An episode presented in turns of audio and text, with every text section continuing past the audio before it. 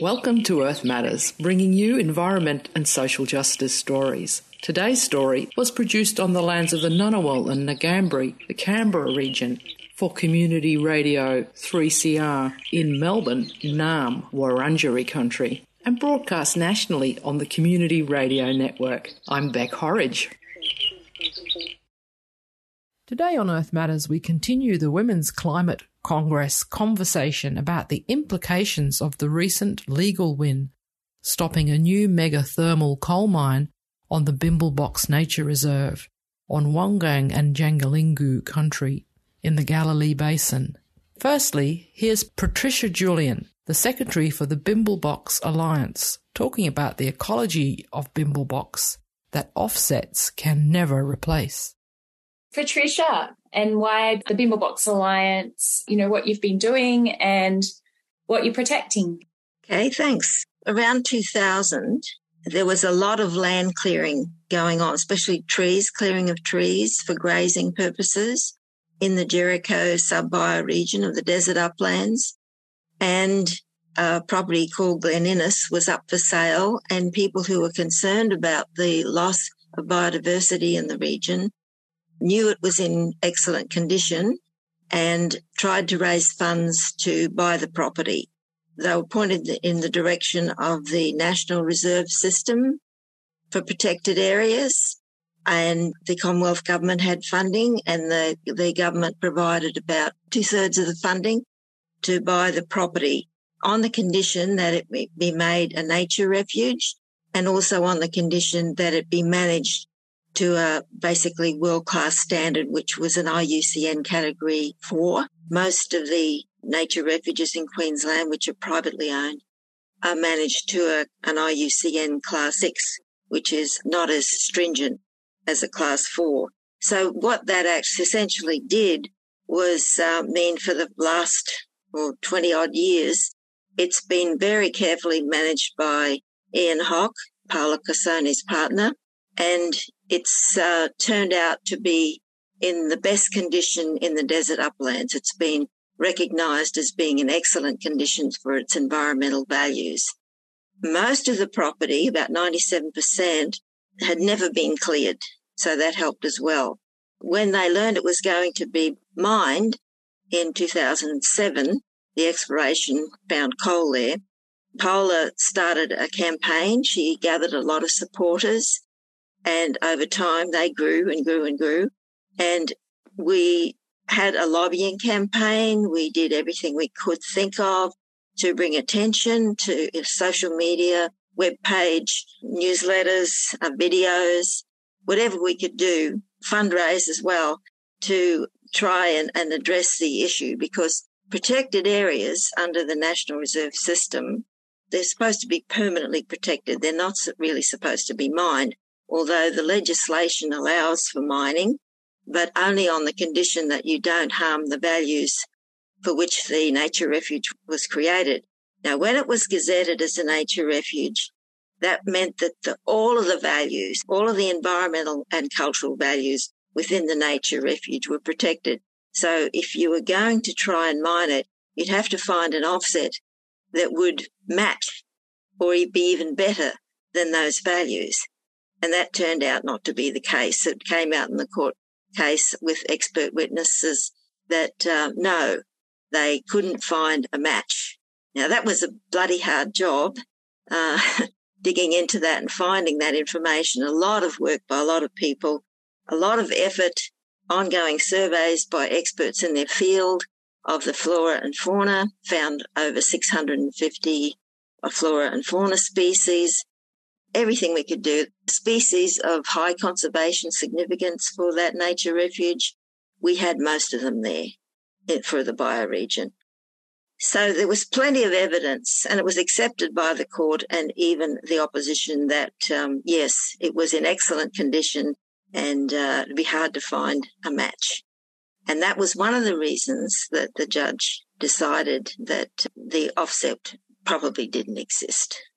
Oh, I'd like to mention also in two thousand fourteen, the Coordinator General for Queensland, who looks at these large-scale developments, in around December of that two thousand thirteen said, oh, it's going to be uh, approved as a mining project. It's gone through the E I S assessment and it's going to be mined. And there will be an offset at the time, but they never did get it, of course. Following that, a very pretty much exhausted but enraged Paola decided that we would form the Bimblebox Alliance. And uh, we quickly gathered a lot of support for that. Uh, it's totally volunteers, all of us, even the management committee. The goal was to have permanent protection of environmental and cultural values of nature refuges and other protected areas in Australia and within the Reserve System of Protected Areas. Now, the Reserve System of Protected Areas is governed by the Convention on Biological Diversity, and uh, that's an international convention.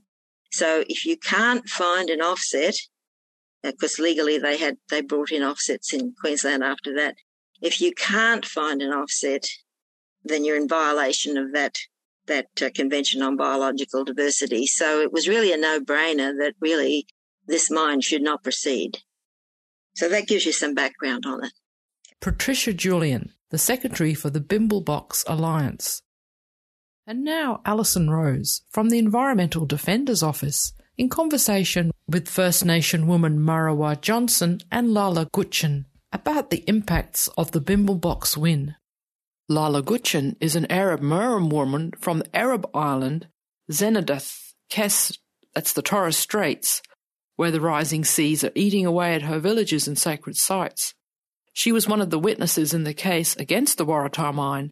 In a historic first, Lala gave evidence on country in accordance with traditional protocols. Murrawah Johnson is the First Nations program lead for Youth Verdict. She is a Werri woman from north and central Queensland. Murrawah also has ties to the Jangalingu, Gulili, Iman, Wurundjeri and Bigambul peoples. She holds ties to the Wangang and Jangalingu, and has worked on Aboriginal rights litigation in the Federal Court and Supreme Court of Australia. I think the, the role and the impact on the work that we're all doing as well, kind of moving forward, for us it's sort of the legal impact, and that's reasonably obvious. It makes it a lot easier for us now to, to assist clients to run really good sound objections. And also potentially to support our clients to challenge coal mining approvals at a federal level as well. So it is very significant in that respect. A lot of the reasoning can be equally applied to any coal mine.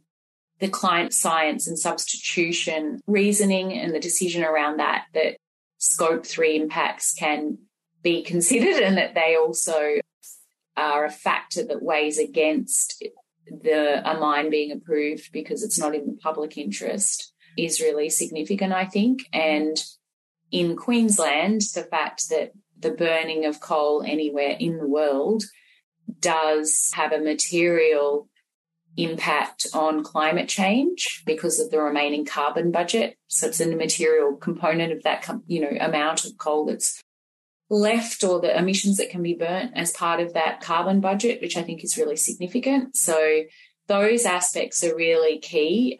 And, it, of course, on offsets as well. And the offsets aspect of it, I think, was a key target of the strategy because often offsets are used to, you know, to justify the complete destruction of an area, and those offsets are never realised. And so there isn't really any of a net, you know, a net gain. And so the offsets expert, Professor Martine Maron, did a fantastic job of breaking down illogicality of the offsets program and debunking a lot of the myths um, because she is the essentially the world's leading expert on offsets.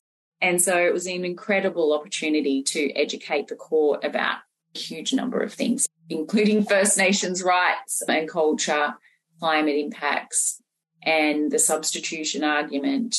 And, you know, Um, a lot of the evidence on climate was actually agreed to, I should uh, should add. So Waratah's own experts were agreed with our experts in a lot of very key elements. So they agreed that the offsets, for example, for Bimblebox were manifestly inadequate, which is an incredible concession from a mining offsets expert, and they also agreed that if the coal was dug up and then burnt overseas or anywhere in the world, that it would contribute to climate change impacts, and the climate change impacts that we were saying, including the rights of First Nations people.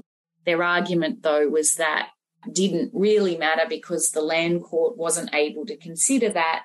It wasn't a relevant consideration because the Land Court's job isn't to determine what people do overseas, and in any event, even if it could, another mine somewhere else would just produce that coal, and so there would be no net benefit if the mine wasn't approved. And ultimately, the judge found that that was not correct. um, and it was that was based on their evidence, because they were Waratah was unable to provide the court with evidence that there would be perfect substitution, or that there was even a likelihood of substitution, perfect substitution. Their expert, who works for Wood Mackenzie, is one of the leading coal market modellers in Australia and advisors. Their own expert from Wood Mackenzie agreed that if the coal from the mine was burnt and if sub perfect substitution did exist in the market, then we would actually be in a world of two point seven degrees of warming at least, and potentially up to eight and a half degrees. So for their hypothesis to hold true, that perfect substitution, the market could perfectly substitute the coal, you know, we would be in a world of two point seven degrees, and they agreed with that. So that was incredibly significant, and some of those concessions led to, I guess, the ultimate decision, and that President Kingham was very careful, the Land Court was very careful at ensuring that no one aspect of her decision was determinative, but it was all of those things together. But in any event, it was, you know, it could be one, but even without it, it would still be her decision based on the um, balance of the evidence. So it was sort of, I guess, all of the evidence, the bulk of the evidence that led to the Land Court deciding that it was not in the public interest to recommend a approval of the mine. But I think you could think of it as a concept of, of like it was refused on its direct impacts. Um, so the impacts on, um, you know, the Bimblebox Nature Refuge and the local area, and then also the indirect impacts, the climate change impacts. And that was also how the case was really developed from a legal sense and a scientific perspective. But, yeah, it'd be great. Now, Murrawah and Lala could speak to the impact that I'm really interested in, I guess, is the impact that you see the case may have on your work moving forward in protecting country, Lala, and on your community, and the way that you explain, I guess, impacts and your work in protecting, you know, your culture and country, and Murrawah, I guess, in the work that you're doing to really raise the profile of all of the work that you do. But I think it's better if you explain that. And if I try to paraphrase it. Murrawah, perhaps would you like to go first? Or Yeah, obviously. So First Nations justice, I think, is the determining factor in, and that's globally, the determining factor in whether we actually can, we have the the necessary sh- drastic shift in our attitudes, values and beliefs in the spirit of protection of our collective future. Murrawah Johnson. You're with Earth Matters, bringing you environment and social justice stories broadcast nationally on the Community Radio Network across these First Nations lands that were never ceded. I'm Bec Horridge. Now, back to hearing Murrawah Johnson, a Wiradjuri woman from north and central Queensland. Murrawah leads the First Nations program for Youth Verdict, talking about the win not to put a coal mine on the Bimblebox Nature Reserve. Government policies that have worked to dispossess First Nations people, not just of our land and our families, but also of our traditional ownership, our responsibility and duty to make decisions about country, which is the first environmental law.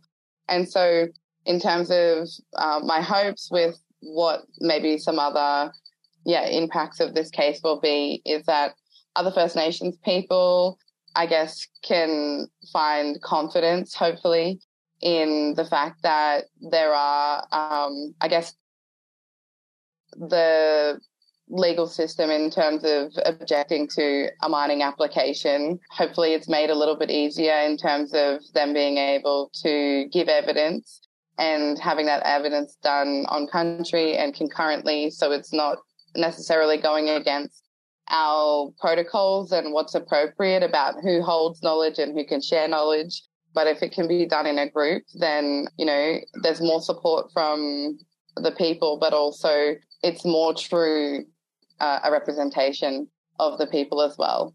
And hopefully, you know, we were prepared to go to the High Court. I think that there's, we'll see what happens in the future, because while the legal sort of process for this particular case is done now with Clive Palmer and Waratah withdrawing their appeal, there's a lot more that needs to happen. So stand by. Thanks, Murrawah. Lala, would you mind speaking to, um, I guess, the impact that the case may have had on your work? Well, like for me as a First Nation person, it was really good to actually challenge the court with First Nation people rights, so they could know, like, we have rights as First Nation people. And like for me, through my kinship and protocols and ancestral rights, but we we have the obligation to care for country, whether it's on black and white or what, but it's part of our cultural practices. So talking about country, caring for country, it's a right that we can't push aside from us.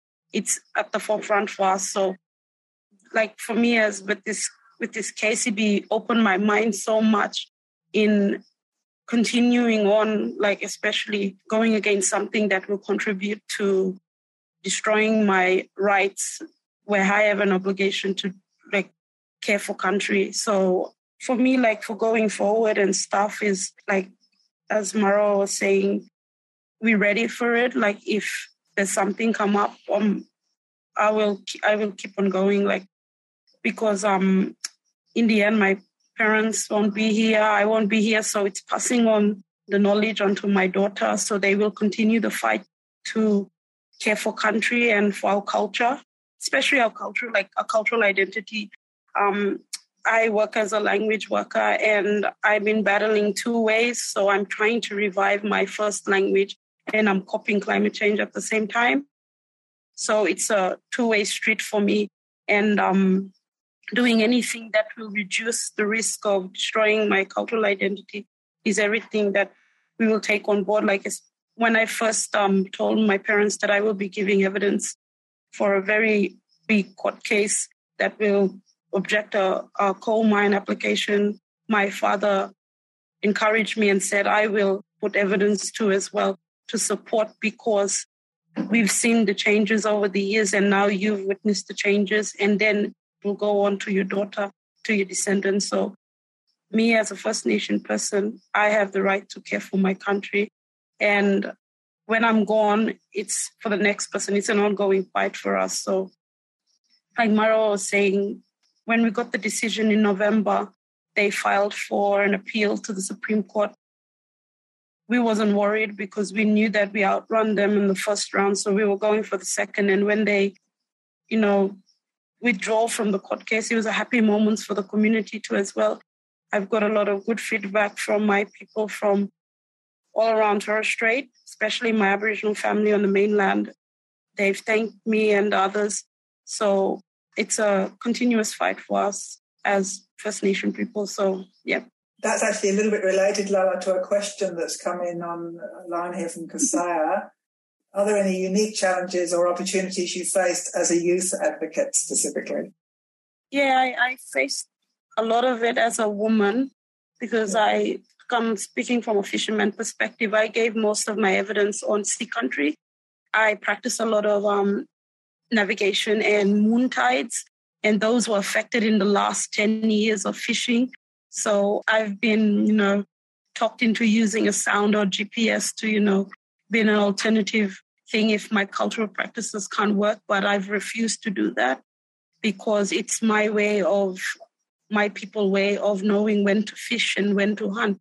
So um, I've been challenged a lot as a woman, but um, I've been known in my community to be a strong fisherman and a cultural person, and these were all knowledge that were passed on from my father onto me and to my siblings, and I took on that role, and that's why I could give evidence in court to say that my sea country has been affected with coral bleaching, dying coral, and the fish moved on, and we fish at different tides now, so that was the main one, and my others were based on gardening. So we do a lot of gardening. Those were the, you know, things that I've like got asked why talk about it, but it's, it is really important because we still live off the land and the sea. Even though we were, um, you know, people civilized now, they wear clothes and stuff. Our cultural practices is still practiced within our community, and our people, our tribe still hold on to it. So that was one of the things I faced as a young mother. I'm a mother of one daughter, so I got asked, why do you care? I said, I do care because that's what I was, that's what I was born into this world for. I have that job to do. So, yeah. Right now, I know it's going to be an ongoing um, challenge for me because I've reached the age now that I'm in my thirties, and I have younger women behind me that are following my footstep, and older women before me, they have carried on what we've done in the last few years, and they're willing to take that stand together with us women to continue the fight. Yeah. Thank you.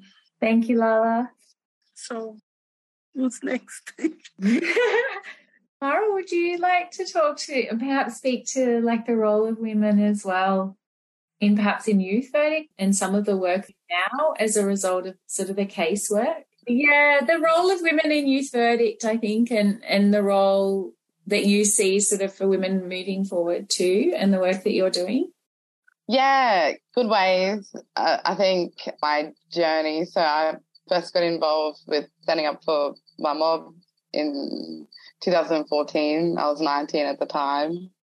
And um, a lot of, I think, my personal challenges have been that I come from a patriarchal law system, but it's not necessarily our law that's the problem, I think. It's the colonial subversion of it that creates a, you know, male superiority complex. And so every step of the way, I think, get in where you can fit in. And so um, no disrespect to our men, um, but the colonial apparatus is pervasive, and where we have patriarchal law, that doesn't necessarily mean that men sit on top or there's an equality between the genders.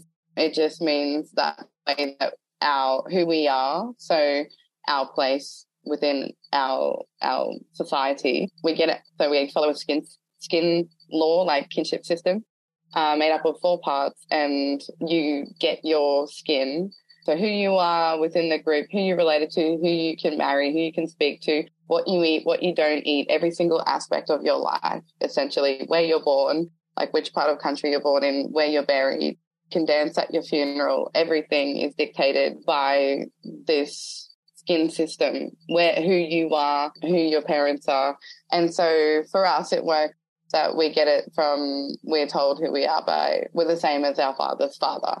And a lot of the time, I think, where there are First Nations law systems like that, unfortunately, being on the East Coast, we, yeah, there has been a lot of, I guess, yeah, colonial, yeah, um, sort of twisting of what it actually means to have patriarchal law. And so I've always been outspoken, and I'm one of, you know, twenty children. I have nine sisters, but very even. But also it's too often, I think, standing up for country has is really has been designated for men. Whereas for us, you know, the whole skin group, there's a whole skin group, my skin group, that are the warriors. And so it's not just the men, it's the women in that skin group too. But um, unfortunately, we've forgotten that. I think doing this work for me, I think women are always leading the fight. The more we push back against the colonial apparatus, the more positive change we can have in terms of addressing climate change, but also equalising the role of men and women, and also bringing it back to the fact that we're the bearer, you know, for the most part, sorry, not to be too binary or exclusionary, but yeah, we bear children.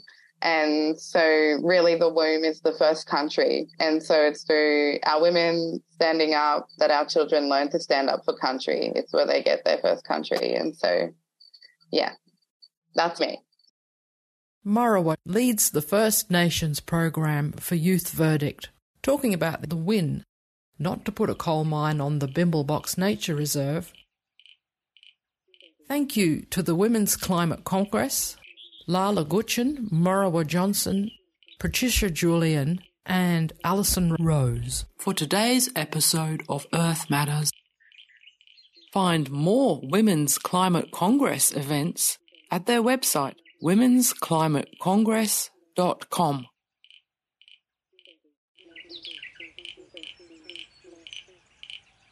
You've been listening to Earth Matters.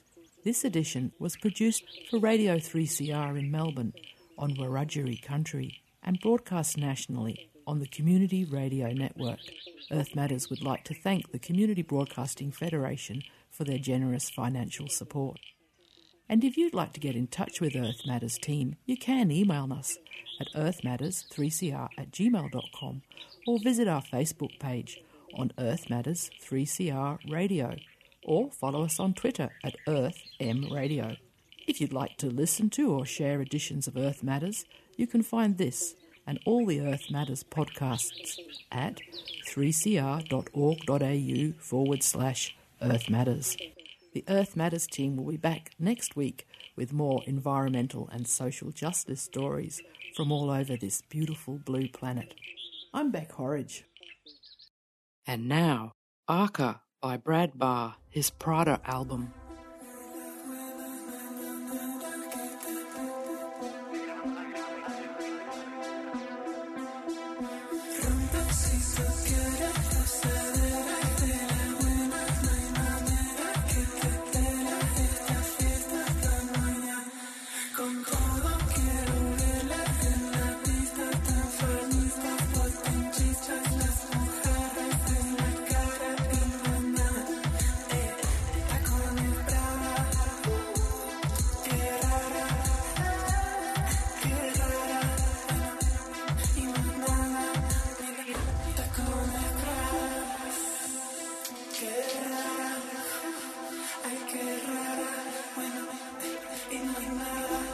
Papi, si tú quieres, yo le quito.